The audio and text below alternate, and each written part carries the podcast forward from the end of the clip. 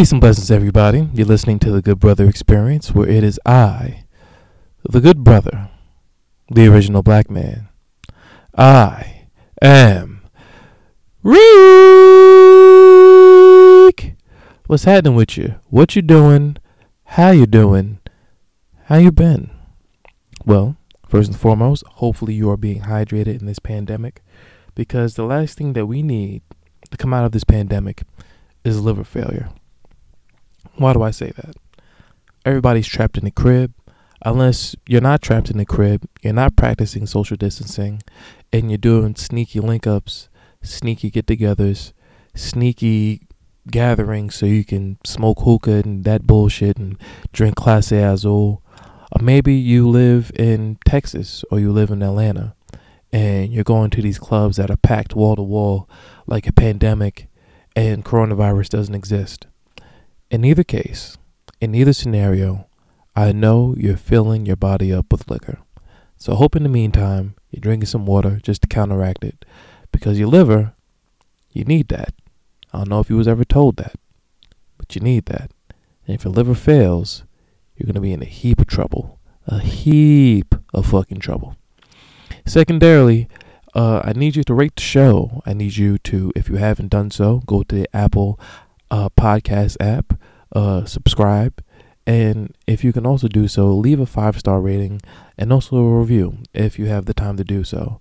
Uh, if you leave four stars, three, two, or one, I would have to believe that you have hatred in your bloodstream and your parents raised you better than that. Last, but don't confuse this with being the least. If you would like to email me, because it's the email portion of the show, email me at goodbrotherexperience at yahoo.com. Once again, goodbrotherexperience at yahoo.com. I'm currently in the works of getting some intro music going on, so that's going to make the Good Brother experience even more litty than ever before. And we're going to add some theatrics. I'm going to get some sounds in this bitch. You know what I mean? Because if it's the one thing that I know can get the attention of the black ear, it sounds. Especially if there's some drums in that shit. So if I get an intro, trust me, believe there's going to be some soul in that thing. Now, if you're asking yourself, or if you don't have the facilities to do so, if you would like to ask me why there's no 38.2, or why this is counting as 38.2, um, I'm going to answer the question. I was thinking about what I can educate the masses about, and I was thinking maybe I can go into the history of why there are police officers in the first place. I was going to dive deep, tell you the origin, where they derived from, um, what there was once policing, and how that got to be worldwide. But then I started getting angry. I started getting choked up, and I started yelling, and it no longer was educational. It was no longer entertaining or nothing. I was just legitimately getting tight because of what's happening to my people. And I just have questions that I want to spark. And I was thinking about sparking them in the police officer episode that I'm going to do, where I'm just going into the history of it. But I just want to leave you with just one of my questions. Why is it that the killings of black people are being advertised via mass media? I know for a fact, and there's no way you can convince me otherwise, that there are white people that get shot by cops. There are Asian people that get shot by cops. There are Spanish people that get shot by cops, that are treated unjustly by cops, that are punched in the face by cops, that are tased by cops, that are unlawfully arrested by cops. But seemingly, it's only when it happens to black people that's the thing that's hitting mass media. Why does it appear as though that there's a marketing campaign against black trauma? I'm sorry, for black trauma. Why is that? You ever think of that? I mean, I know with social media, things can go on your phone, and then once it hits Twitter, it hits the internet, then it starts to explode. But it just appears that treating blacks unjustly via the police department is being pushed to the forefront whenever it can be pushed to the forefront. And then there's a media store behind it. And then there's a media push behind it. And then there's hashtagging behind it. Why is that? Why is it that it can't be showcased when you know I was listening to the If You Know You Know podcast, right? And I'm gonna get to the emails in a second. And to my understanding, um, Rashad, half of the If You Know You Know podcast, went on to tell me a story or tell his audience a story about I believe there was a cop that accidentally shot someone and killed them. And it was in the media coverage for one day and it was wiped out completely. There was no media push. There wasn't uh, a medley of anchors reporting the story. There was none of that. It was in the it was in the paper. It was in it was a story real quick. Then it was taken away. Why do you think that is? I'm just gonna leave you with that. All right. So I'm gonna get to the first email, and I do promise I'm going to do that episode next week. You can hold me to that. All right. This comes from the good brother T. Uh, it is referred to as Black as Fuck. Okay, this must be about the television show. Peace and blessings, good brother. It's T. Not sure if you had the opportunity to indulge in Kenya Barris's new show, but I encourage you to do so. Regardless, I'm sure you've seen the outrage and backlash the show has received, and I'm truly disappointed with black people on this. If you think Kenya is a bad actor, that's cool. If you don't like dry, if you don't like dry humor, I understand that as well. But don't tell a black man he cannot call his show black as fuck. The reality is we all are black as fuck. Black people love telling the world, but then when something comes out different than we've seen before, we crush him. The crazy thing is, we love talking about financial freedom and generational wealth, and that's what's exhibited here. The tide is changing for black people, and we are getting more and more wealthy. Jay Z grew up in the biggest housing project in America, and his children are growing up as billionaires. Therefore, their blackness will be rooted differently than his because of life experiences. We have to allow nuance. Therapy used to be white people shit. Now we all go to encourage each other to go as well. Rich children are going to school with snobby kids, and now our children maybe becomes those snobby rich children. Meanwhile, love and hip hop gets all the love for showing black people at their worst. I just don't get it. Peace and blessings. All right. You didn't ask me something, but I definitely can speak about this subject. The thing is, there are such things as trigger words. And Kenya Barris is an excellent writer. That's he's written America's Next Top Model. He's written Girls Trip, uh, Grownish and Blackish. Um, I believe he also helped write the new Coming to America that's coming out, and whole a bunch of other shit, right? So you don't do these things without having some type of intelligence and having some type of understanding about how things work. Now he can act coy all he wants to. He can act dismissive all he wants to. He can act taken aback all he wants to. Calling a show when you have a seemingly looking white wife and rich children, calling it black as fuck is triggering. And he knows it was going to be triggering. And he knows that that shit was going to cause outrage. And he fucking knew the moment he chose that title that there was going to be some type of component of what's the word that when they like an athlete but they dislike him at the same time. When he's uh you know what they say this about Russell Westbrook? Hold on give me a sec. I gotta think of this goddamn word. And I'm back. The word the word is polarizing right? He knew it was gonna be polarizing. And what's really fucked up about that is it shouldn't be polarizing. He should be able to show his interracial wife, his beautiful brown children, showing aspects of opulence and called black as fuck. Or maybe that's what he was trying to get across. Being black isn't being downtrodden and being in the slums. Uh, being black isn't showing what happens or chronicling the story of comeuppance or chronicling the story of having not a goddamn thing and reaching for the top uh, having something black doesn't have to show something traumatic as drug dealing or working 70 hours a week for a job that doesn't love you and then coming home to argue with your wife and having your kids have all kind of crazy clothes and all the other kind of shit, right? Black isn't only struggling or coming from the bottom or growing from the dirt and making a rose. There's opulent blacks, right? But the connotation to the average mind, when you think of something as black as fuck, you think of something that at the very least is ingrained in what we perceive as culture, right? So if there was someone, or if, if he was someone that was involved in African garb, right?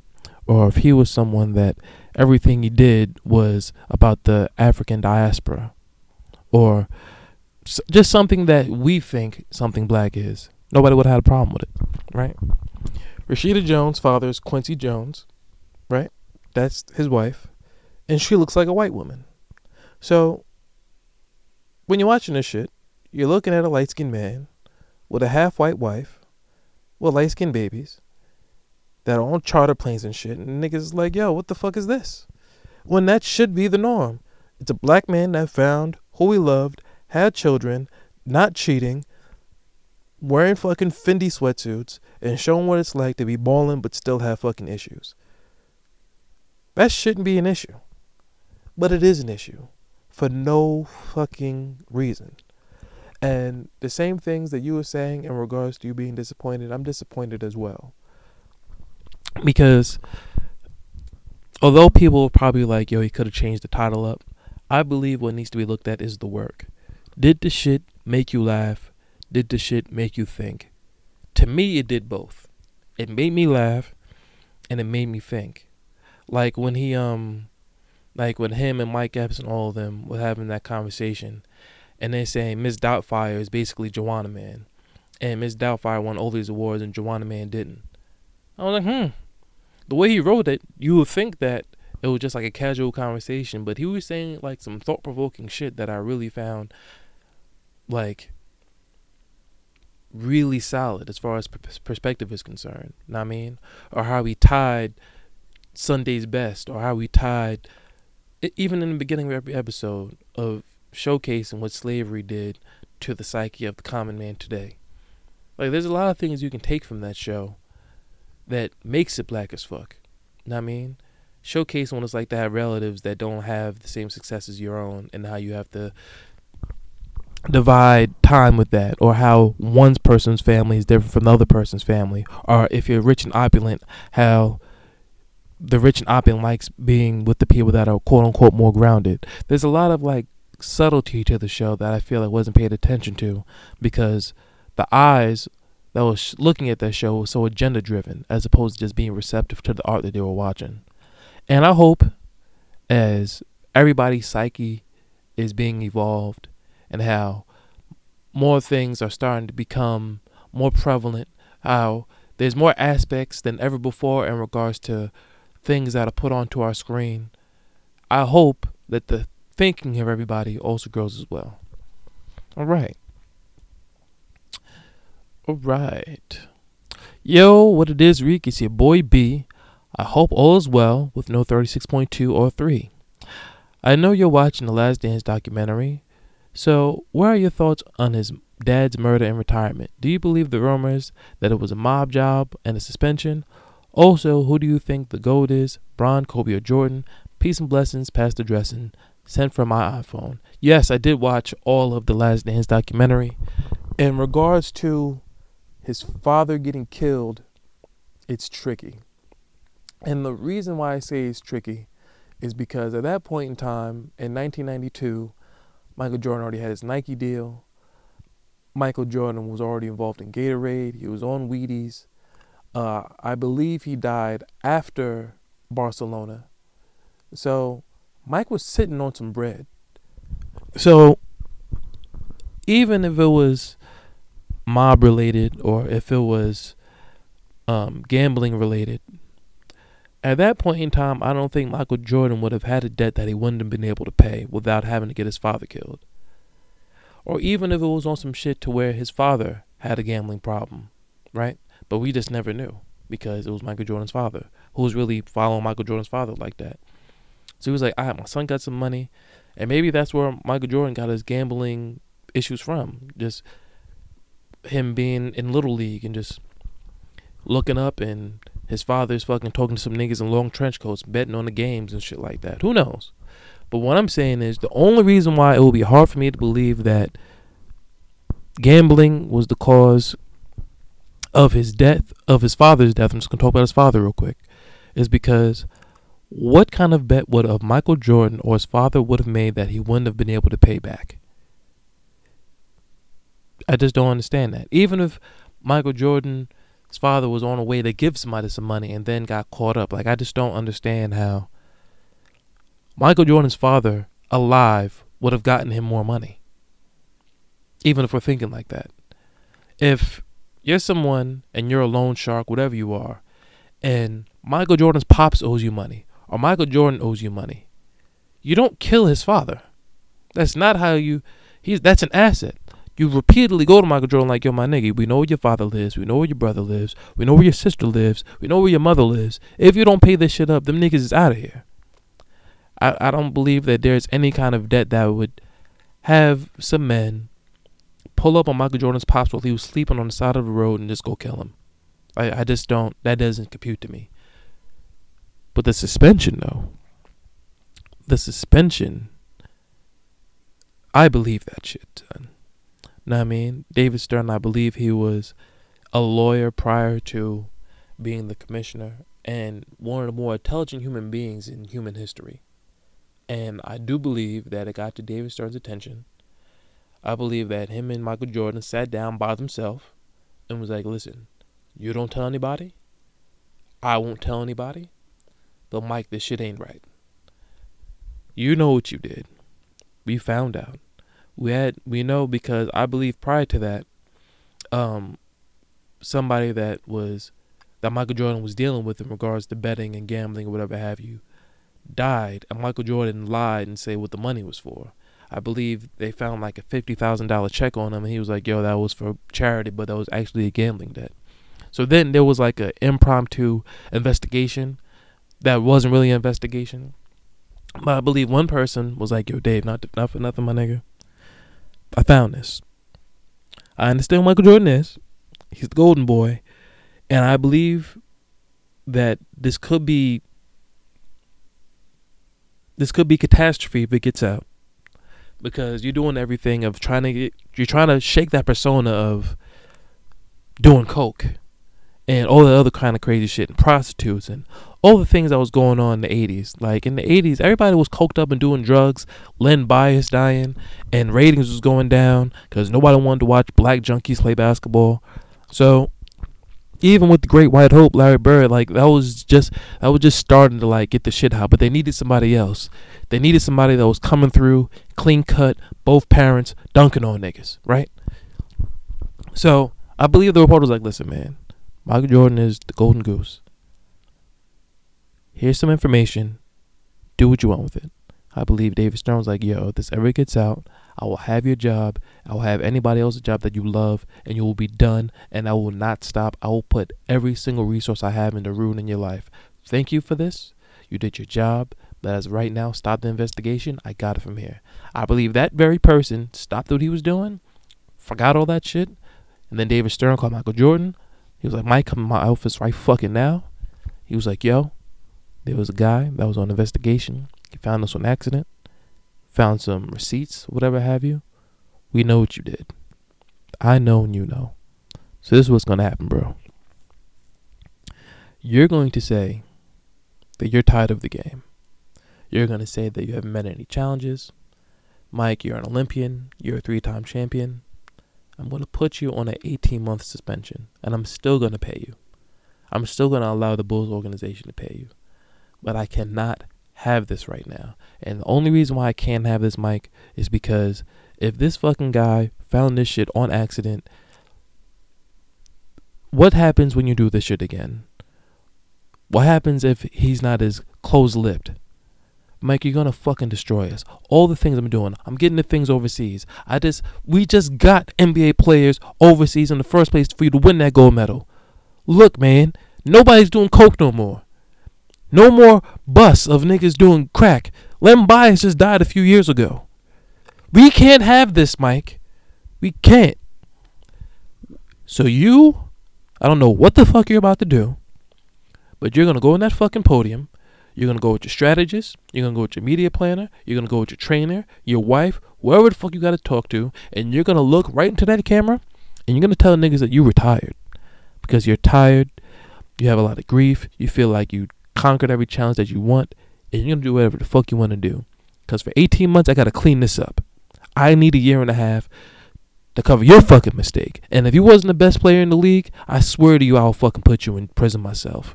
I will call FBI. I will make sure you was fucking done. But it just so happens that we need your dumbass. So you, for 18 months, make a movie, play baseball, raise your children. I don't know what the fuck you got to do. I'll tell you when you can come back, because I still know you're Michael Jordan. But I need time to clean this all up, my nigga. Now get the fuck out of my face. That's what I think happened. I mean? And in regards to the GOAT, I believe um, it's just not that simple. I believe Kareem Abdul Jabbar is the most accomplished. I believe Michael Jordan is the most talented. I believe Kobe Bryant is the most skilled. And I believe LeBron is gifted in the most facets. Know what I mean?